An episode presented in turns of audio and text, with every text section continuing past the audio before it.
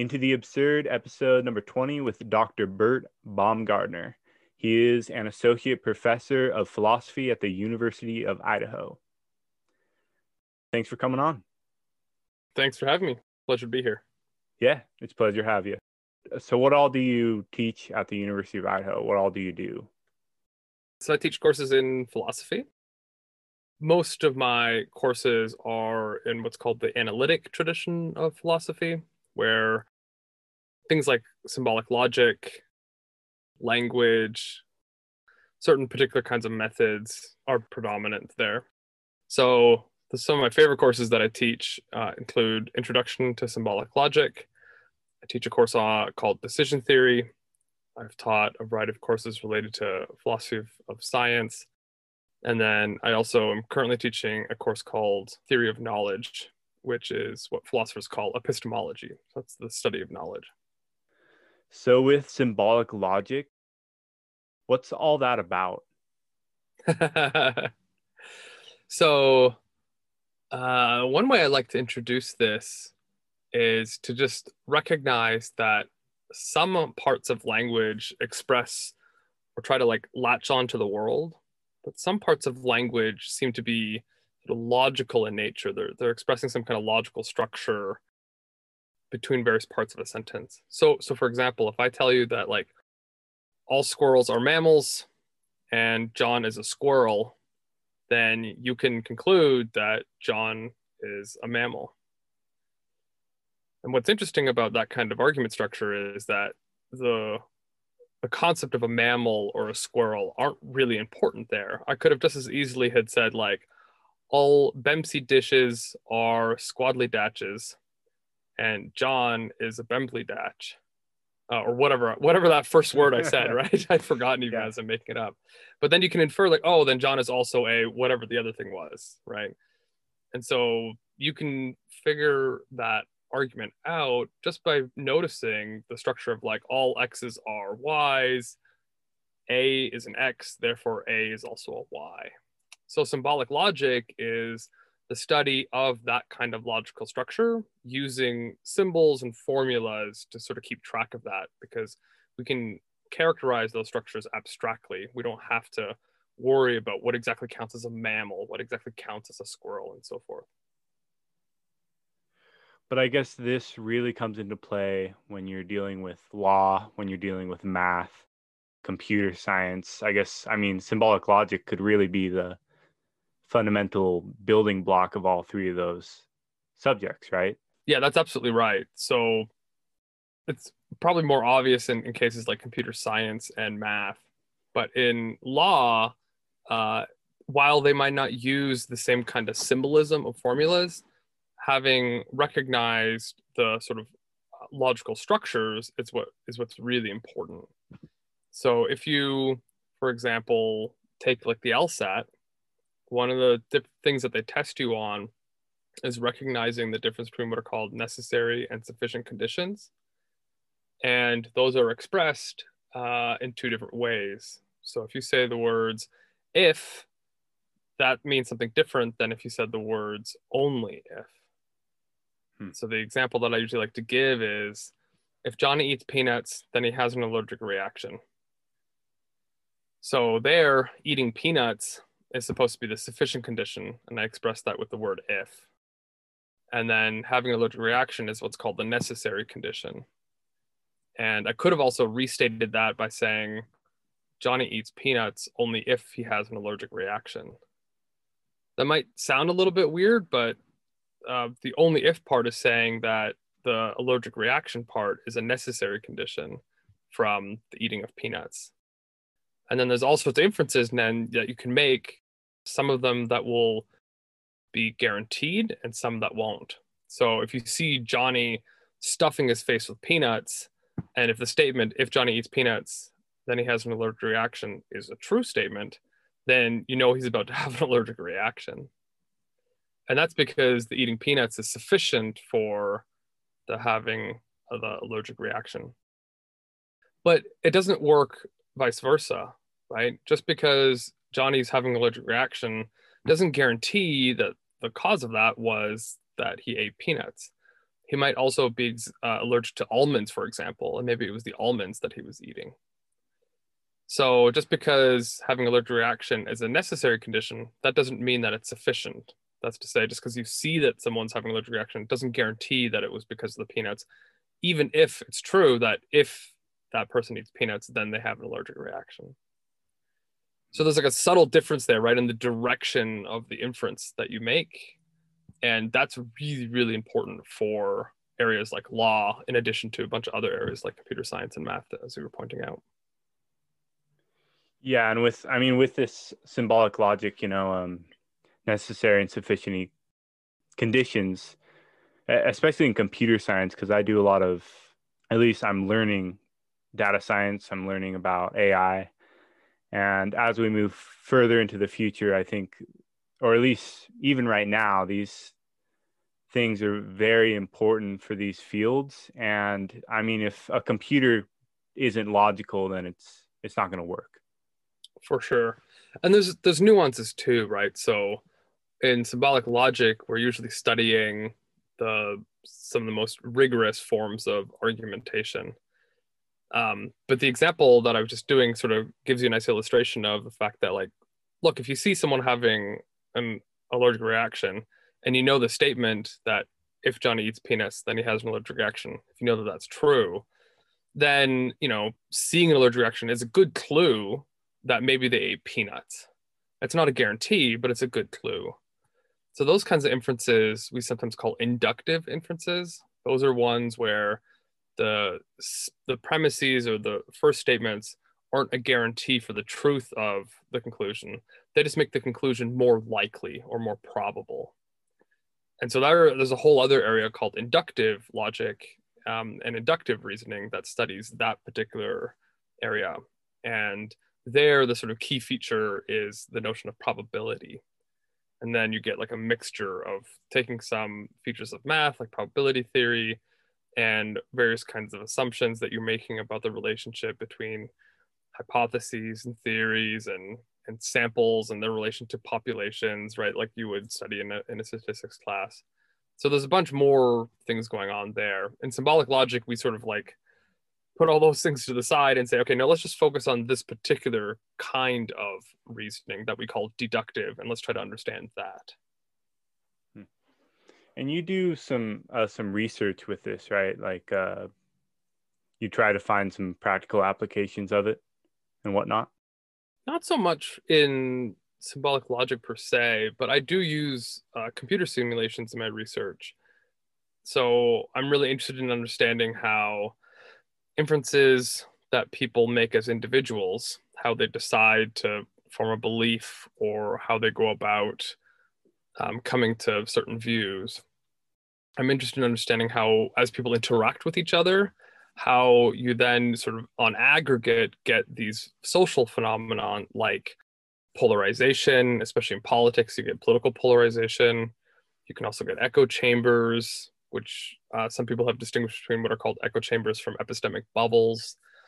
So my area is sort of interested, or my research is interested in understanding how the individual level phenomenon sort of aggregate as people interact with each other and produce social level patterns. And to do that, I use a lot of computer simulations to, to try to understand how the population level things emerge from the individual level things. So do you do any any simulations on polarization? Yeah, a bunch of got a bunch of papers on polarization, trying to understand how uh, we might be able to break up polarization so John Stuart Mill has this idea that one of the issues that leads to sort of the fracturing of beliefs has to do with the fact that people aren't exposing themselves enough to contrary views. And so he thinks, or he has this argument that suggests that the way to sort of improve society is to make sure that people are exposed as much as possible to uh, opinions that they would dissent with, dissenting opinions. And he thought that would be a way to help improve society. so we've used various simulation methods to see if that is right. So if you have a population that is already pre-polarized, if you have the agents interacting with each other on opposite sides of the view, uh, whether that would break down polarization. And the answer is sort of tricky. Um, it's like sometimes it does and sometimes it doesn't. And so I think it's an interesting philosophical question of trying to understand under what conditions do you expect that to work? That strategy of meeting with others who disagree with you. When does that work and, and under what conditions does it not work? Hmm. Well, I think, I mean, when you're speaking to someone of the opposite view, that especially if you're both polarized, if that other person becomes aggressive or angry during the uh, the conversation or they condemn you, then that will certainly drive you further towards your own side. Yeah, this is actually called the backfire effect.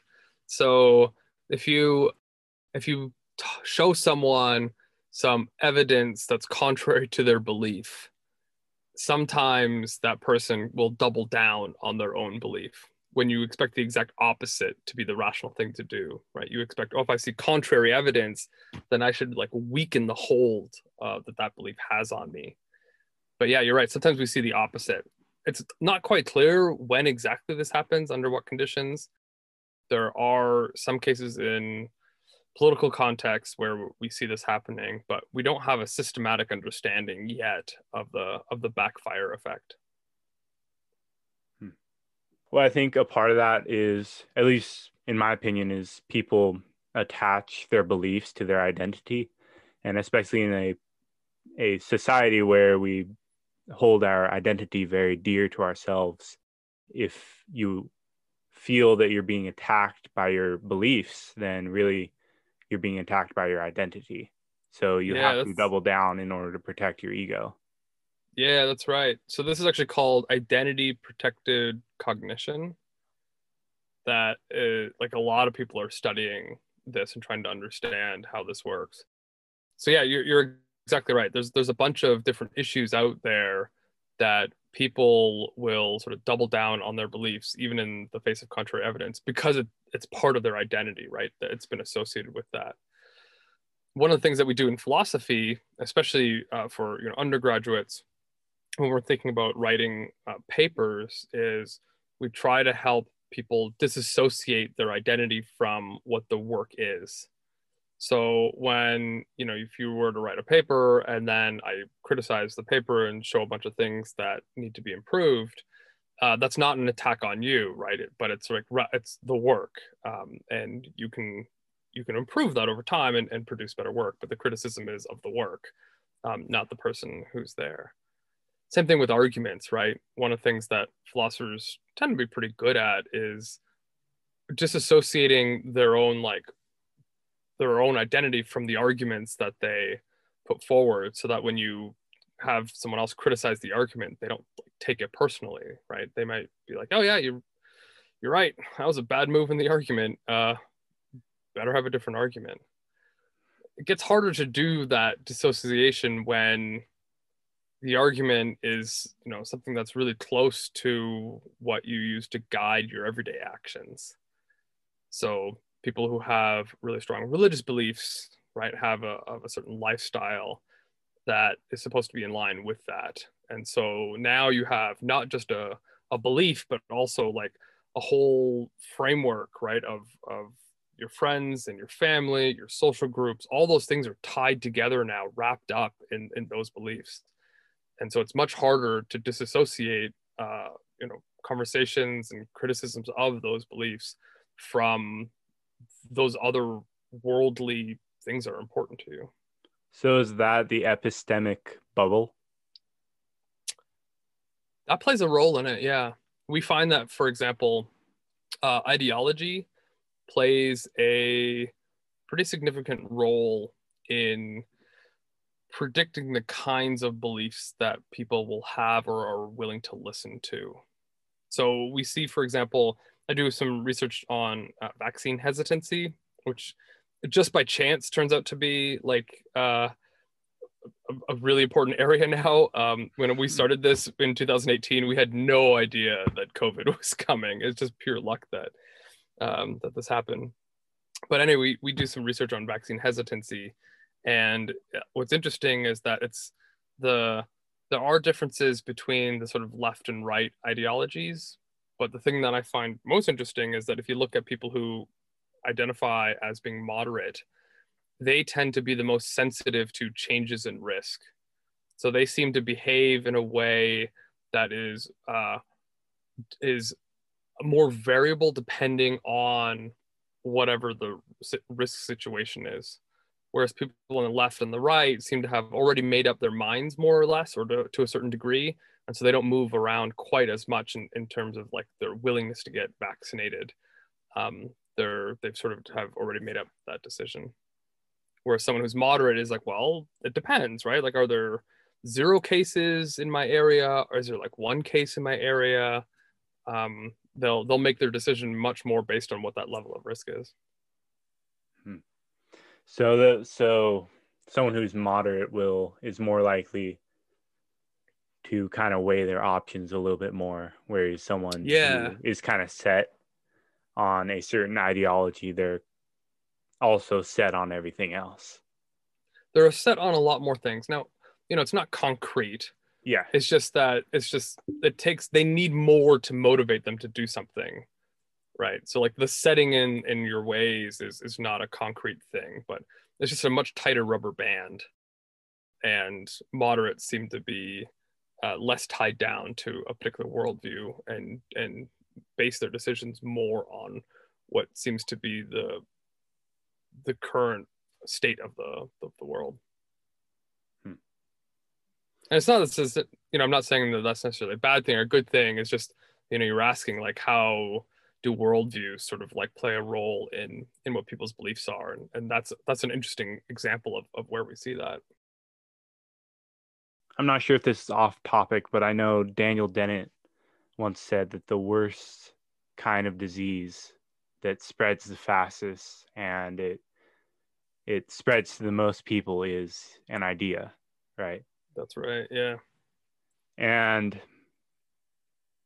with that said, I think moderates are probably more likely to spread ideas than, or not necessarily spread ideas. I think they're probably more susceptible to more ideas, whereas people on who are kind of set in a certain ideology, they're kind of less prone to accepting new ideas. Yeah, good. So there's there's a question here, right, about whether if moderate, if being a moderate means you're more open-minded or not. And those are subtle but important differences, I think. Right? Someone might be like a hardcore moderate and so they're not open to changing their mind in either direction right? Yeah. Um, whereas you can imagine that there's also someone who's a conservative or who's a liberal who considers himself to be very open-minded which at the very least means that they're you know they're open to hearing uh, alternative ideas. What's interesting for a lot of these um, these cases of polarization where people seem to be holding more extreme views is that it's not always based on misinformation or disinformation. In fact, um, so one thing that's sort of interesting in the vaccine world is that those who are extremely vaccine hesitant tend to also be quite knowledgeable about what the various issues are. It just turns out that they place weight on different things that aren't always consistent with um, what the scientific experts might put more weight on. Whereas uh, someone might not know very much at all, but is not vaccine hesitant because they just they follow the recommendations of the experts, right? Um, and so they don't really need to know that much because they're they're trusting the that knowledge or what they're doing to whoever the experts are. Yeah, I guess I mean there's people out there that are like, oh well, you know, everyone in my family is vaccinated, so I don't need to do it anymore. Right. Or yeah, right. or there's people that are like, okay, well, I need to get vaccinated because there's going to be a lot of people out there that aren't getting vaccinated. And there's a lot of people out there that have families that aren't vaccinated yet. And I need to take the responsibility to do it so I am not contributing to the cause. Yeah, yeah, and like the, you know, we don't have to stay on this tangent for for too long if uh, if we don't want to. I just happen to be thinking a lot about it, and it's sort of topical. No, um, no, go the, ahead. but the but the measles outbreak is a great example of this, right? In it was 2015, 2016 is where we started seeing these like increasing dramatically, and you're absolutely sort of right about the kind of reasoning that sometimes happens, right? Which is, well, everybody around me is vaccinated. So now I actually kind of don't need to anymore. I can, you know, we call this the free rider problem. As long as everybody else is paying attention or and following the rules, there is a certain amount of flexibility for some people to sort of exploit that. And that's, we think that's exactly what happened in the case of the measles outbreaks is that it was considered to be eradicated from the US. So what that effectively means is that there wasn't a sustained spread just within inside the US. Most of the cases were coming from the outside. But then at some point there was enough um, uh, there were enough exemptions for the MMR vaccine so that there were big pockets of communities that had not gotten vaccinated and then once a few of them were exposed then it spreads in in that uh, in that community and now with the reemergence of the measles right what you expect to to see is that uh, a, a re-upping of vaccination um, again um, because now again the risk is there where it had gone away. So there's something really interesting about the fact that vaccines when they're first being rolled out right there's lots of incentive to do it. And then once you have a sufficiently uh, high number of people vaccinated then the disease you know almost disappears and then that removes some of the incentive to get vaccinated. But the whole point is that you keep doing it to prevent it from reemerging and that can be really difficult to do um, to convince people to still get vaccinated even when there isn't uh, any uh, disease incident rate.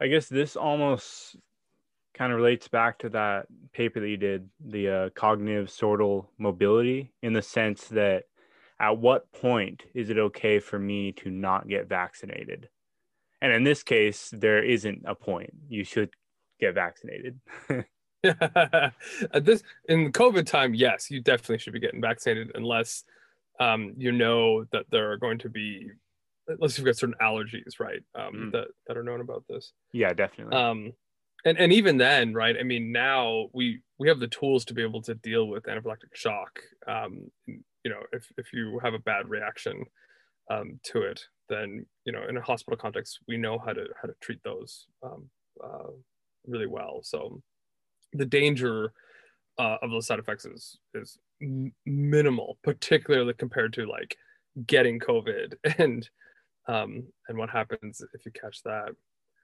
Um, yeah, the the paper that you're talking about, the cognitive sortals paper, I, I'm pretty sure this that was my first official solo authored publication. So I haven't thought about that paper in a long time, but you're right that one of the things that I talk about in that paper is that a lot of our concepts don't seem to have sharp boundaries. So they're um, they're it might seem like you know there isn't a certain number of grains of sand in order to make something a heap. Mm-hmm. This is a, a classic example from um, from ancient philosophy known as the Sorites paradox.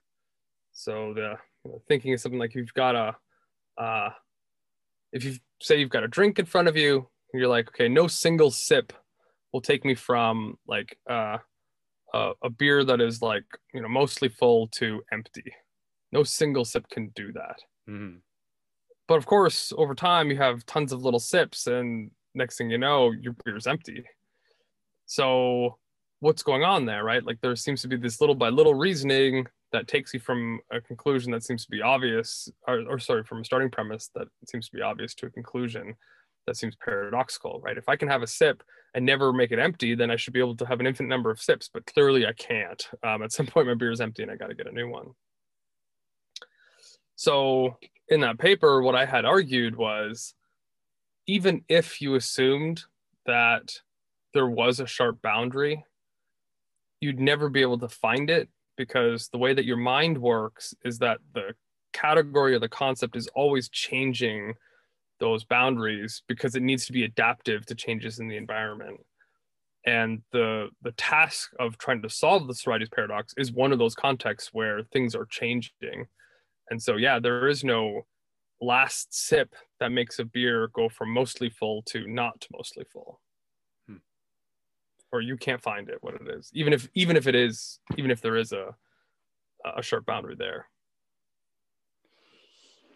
yeah, that makes a lot of sense, especially like when we take that in context with, say, evolution, right? You know, there wasn't ever really a point where we weren't human. Yeah, you right. Can't, you can't really draw a boundary because the our genes are constantly mutating and we're constantly changing. We're constantly adapting to our environment, and even if we move on to a new species, it'll be hard to define when that point is. That's exactly right. Be kind of weird to say like there is the very first human. Mm-hmm. Um, yeah, that's that, that's exactly right. I'm not sure if we really explored in depth how echo chambers emerge in the first place. Uh, yeah. So, and there's a bunch of ideas for thinking about how echo chambers emerge, right? Some people think it's because there's a strong selection of the kind of information that people pay attention to, right? So they only go to websites that are consistent with their worldviews, right? They only say watch MSNBC or they only watch Fox News, or if they're on social media, right? There's only specific people that they follow. So some people think that the primary driver behind echo chambers has to do with the, the sort of self-selection of the information that you pay attention to. And then some of the blame gets placed on social media companies where they use certain algorithms to try to tailor whatever the content is to what they're guessing are your key interests. Now, you know, to some extent, this makes sense if you're doing a Google search and Google knows, hey, Bert's a philosopher. Uh, when he uses certain terms, he probably means these kinds of websites. Um, whereas, you know, if, if I were an engineer, you know, Google would probably be tailoring his things more towards engineering kinds of searches. So it makes some sense, right, that you want to optimize search engines and, and these kinds of um, feed algorithms to optimize according to what my interests are. But there are some criticisms that exist that say, well, these have a, a particular kind of side effect where it means that I don't get as much exposure to contrary views or I don't get exposed to things that are sort of the outside of what my interests are. And then some people have gone so far as to then blame like social media um, for this other philosophers, and probably myself included, think that that's not quite right. That at least in some contexts, the the drivers behind echo chambers have to do with other kinds of uh, of mechanisms. And some evidence for this is the fact, as I kind of pointed out earlier, that people who have strong views about some particular topic are often really well educated about what the other side's arguments are. And if that's right, then it can't just be something about the selective information that they're getting, since they seem to be extremely knowledgeable about what the other side is arguing for as well, right? So something else must be must be at work, or at least contributing to these sorts of echo chamber situations. And so what I what I research and what I'm interested in is is trying to combine those kinds of considerations, right? There's probably something that's a little bit psychological about being predisposed to certain pieces of information and discounting things that I don't consider to be quite as relevant or as interesting, plus a certain amount of sort of social structures that I'm that I'm in, embedded in. So the story is probably much more complicated than uh, we'd like it to be. It'd be much easier if we could just blame social media companies for this, right? But I think the phenomenon is actually much more complex. Yeah, I mean the the social media platforms are really just using our own psychology in a lot of ways. Yeah, right.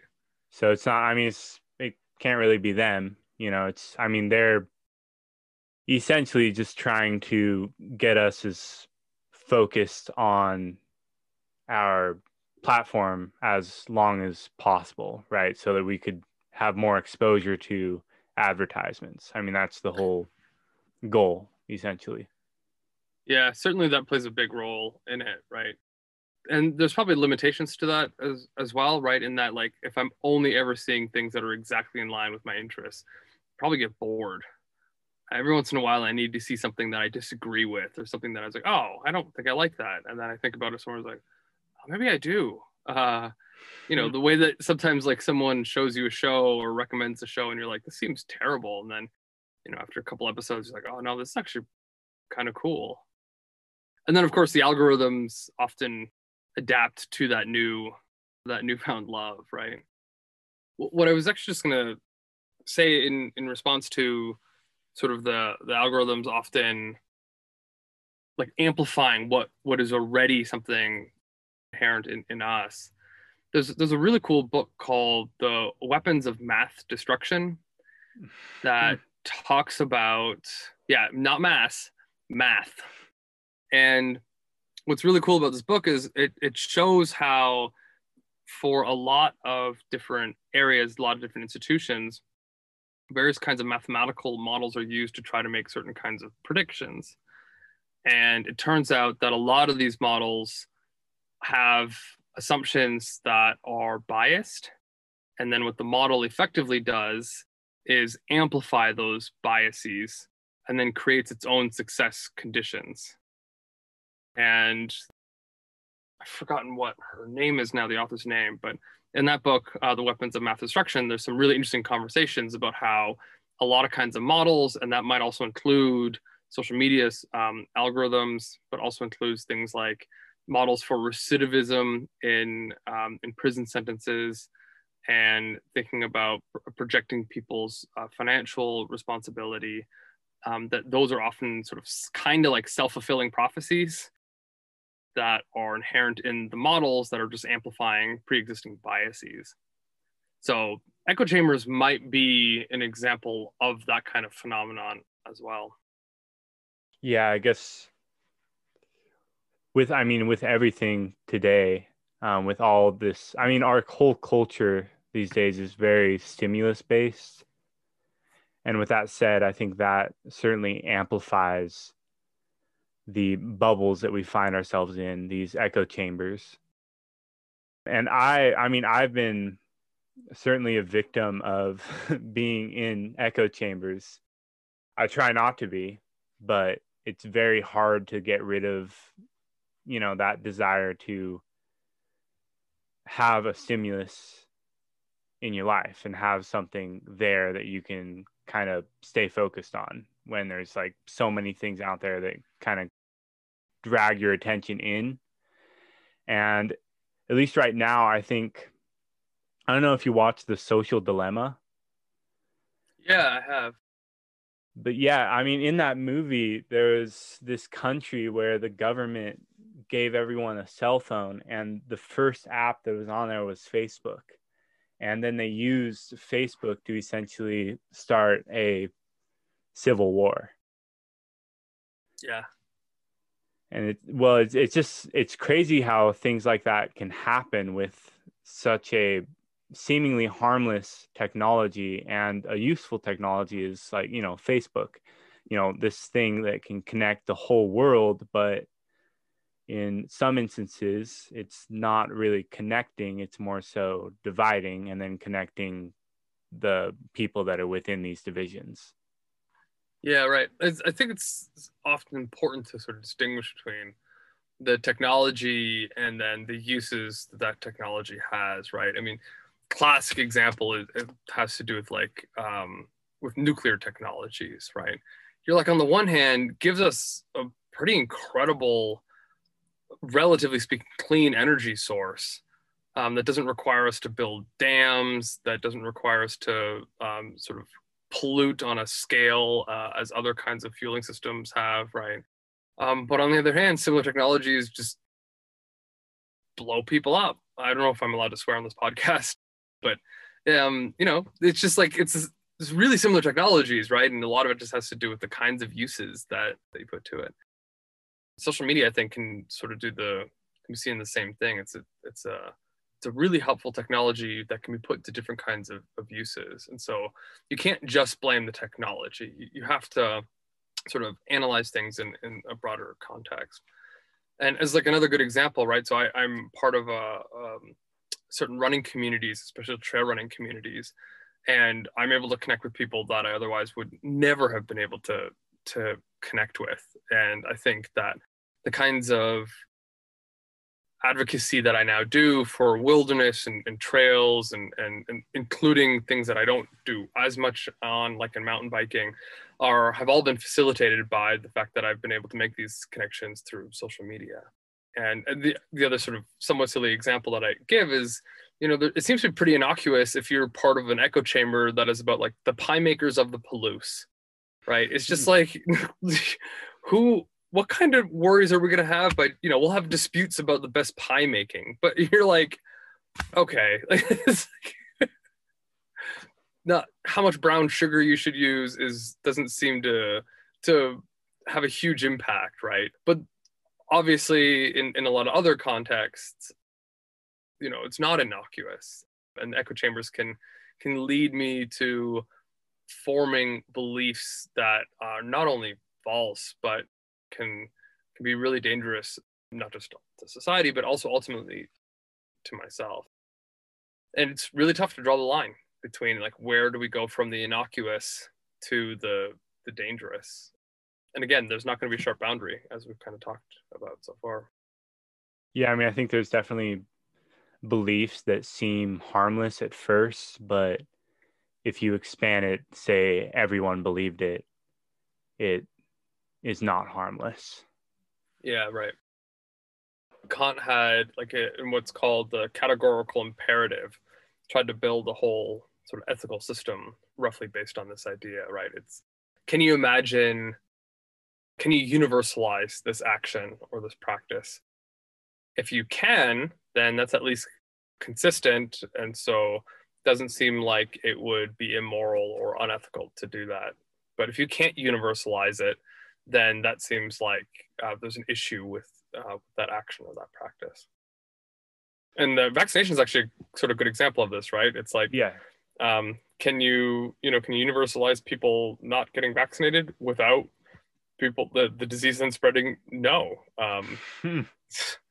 right? So to, to you know to whatever extent we take that sort of really preliminary somewhat half-hearted you know argument that that would be maybe an argument to get to get vaccinated uh, from kant's perspective. So what do you think mill would think of vaccination? That's a good question.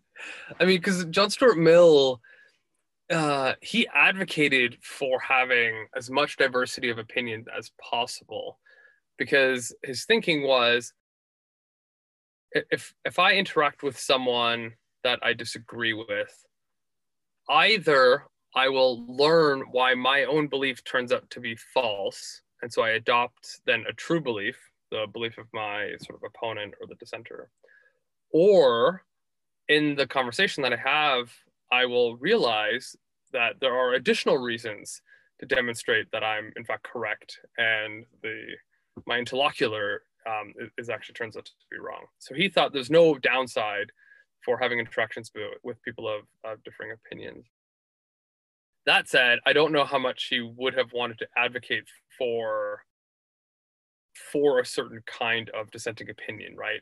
I just think that his advocacy was primarily focused on having interactions between people who disagree, but not necessarily thinking that there should only ever be or that we should div- half the people should believe one thing and half the other people should believe another. He didn't advocate for something like like that, right?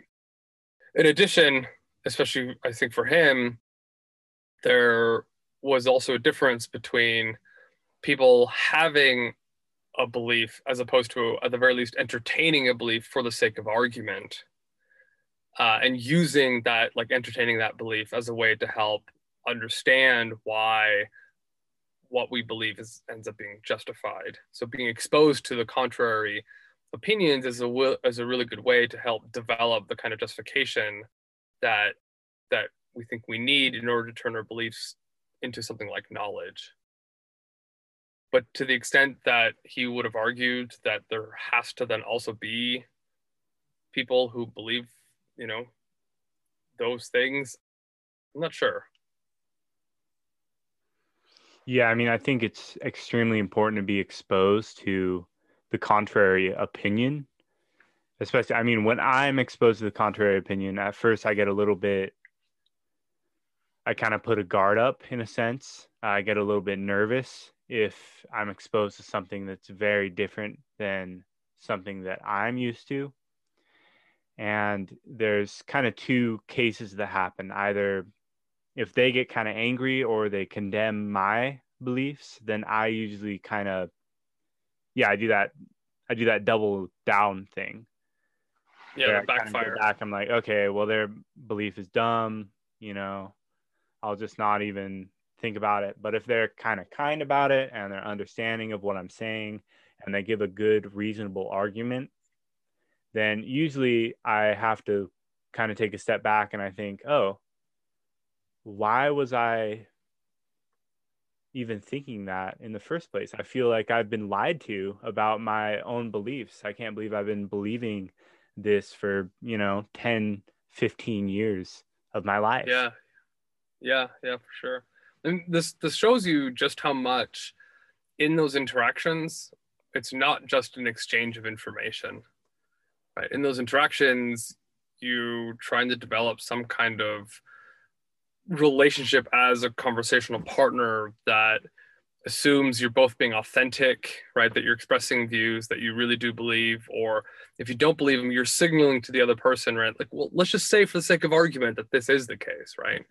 So you're still there's a certain amount of authenticity there that, you, that you're trying to build on which is also related to trust right? So it's connected to the fact that when you say certain things, I'm I'm going to generally rely on the assumption that you're not trying to deceive me, that you're you're trying to tell me the truth um, to the best of your knowledge, right? And and then related to that, right? There's some sort of collaborative effort that we're we're just the we just we have different beliefs, but we're both still trying to do the same thing, which is to get to the truth.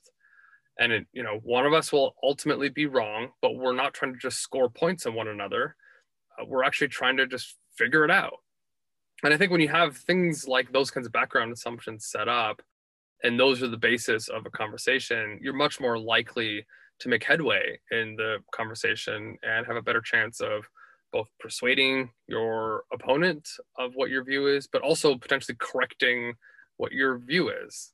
Um, I mean, ultimately, if the aim is to have true beliefs and not just being right, then you want to expose yourself as much as possible to contrary views to give yourself the best chance of having as many beliefs that are true.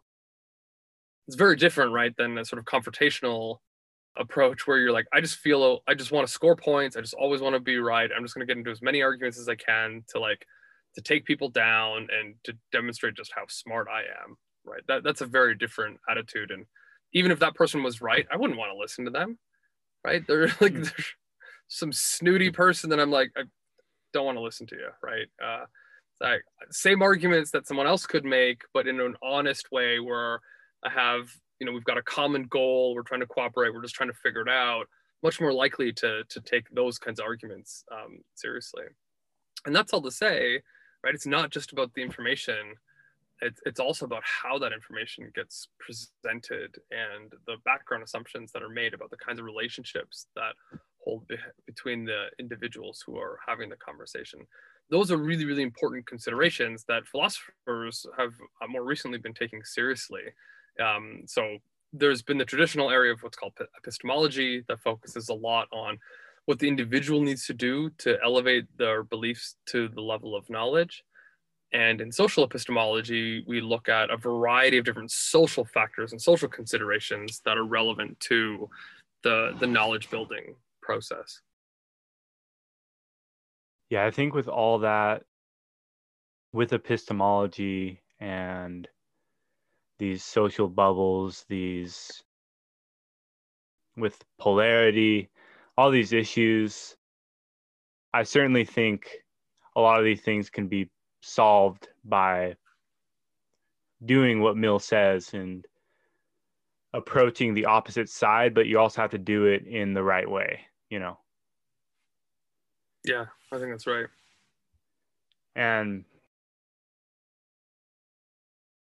I think studying logic, like what uh, what you do, is very important. At least when you go about trying to understand the arguments of other people, because if you know that someone's argument is illogical, then I think it's important that you acknowledge that it's illogical. And then instead of attacking their illogical viewpoint, I think it's important to realize, oh, well, they probably just argued it in the wrong way. So maybe I should yeah. wait and talk to someone else that might be a little bit better at communicating their idea. Yeah. Uh, or relatedly, I mean, one of the hardest things I think to to get used to is when you believe a conclusion already from someone's argument, it makes it much more likely that you're willing to accept whatever argument was provided for that conclusion because you already agree with the conclusion. But if someone tries to persuade you of a conclusion that you disagree with or is opposed to your worldview, you now have an incentive to go looking for mistakes in the argument. And what's really tough is is someone making an argument for something that you agree with and then saying but that can't be the right argument because it's a bad argument even if the conclusion is one that I agree with. Yeah. And that is a really really hard skill to learn. Hmm. Have you learned this skill at all? I mean, as a logic teacher, yeah, but as a human being, hopefully, uh, to some extent. I mean, the example that I always uh, use is, you know, I I like chocolate, I like I like beer, and so when I see news articles about like the health benefits of like eating chocolate or drinking a certain amount of beer, it's like, oh yeah, that that that that must be a good scientific article because it's got a conclusion that I agree with that I like, right? whereas whereas if I get articles that are like, no, you know, even having two beers a day is detrimental to your health. First thing I do is like, oh, there's got to be a mistake in that statistical analysis, right? And I like I go hunting into the article looking for the mistakes, right? Uh, so no, I'm I'm not. I'm definitely not immune to it. But do I catch myself in that? Uh, yeah, I, I, you know, part of my training as a as a philosopher is that it's part of my job to to get better at that and to teach other people to to be better at that. So by no means do, do I think that I'm immune to it, but uh, I'm certainly better than I was, I imagine, as uh, when I first started doing philosophy. So, do you have anything else you'd like to share? Tell people to study more philosophy. I will. Uh, I think everyone should. You know, at least take a handful of courses. Take a at least one lower division and one upper division, and if you can, take a take a logic class, whether it's symbolic logic or critical thinking you know, I, I think those those courses can have a huge impact on you and and the, you know the ways that you might think about things that, that you might not have previously recognized so yeah I, that, that's what i would encourage more more people to do all right well uh, thanks for coming on all right thanks a lot greg and if you have any questions, comments, or concerns, just email into.the.absurd.podcast at gmail.com. Thank you for listening.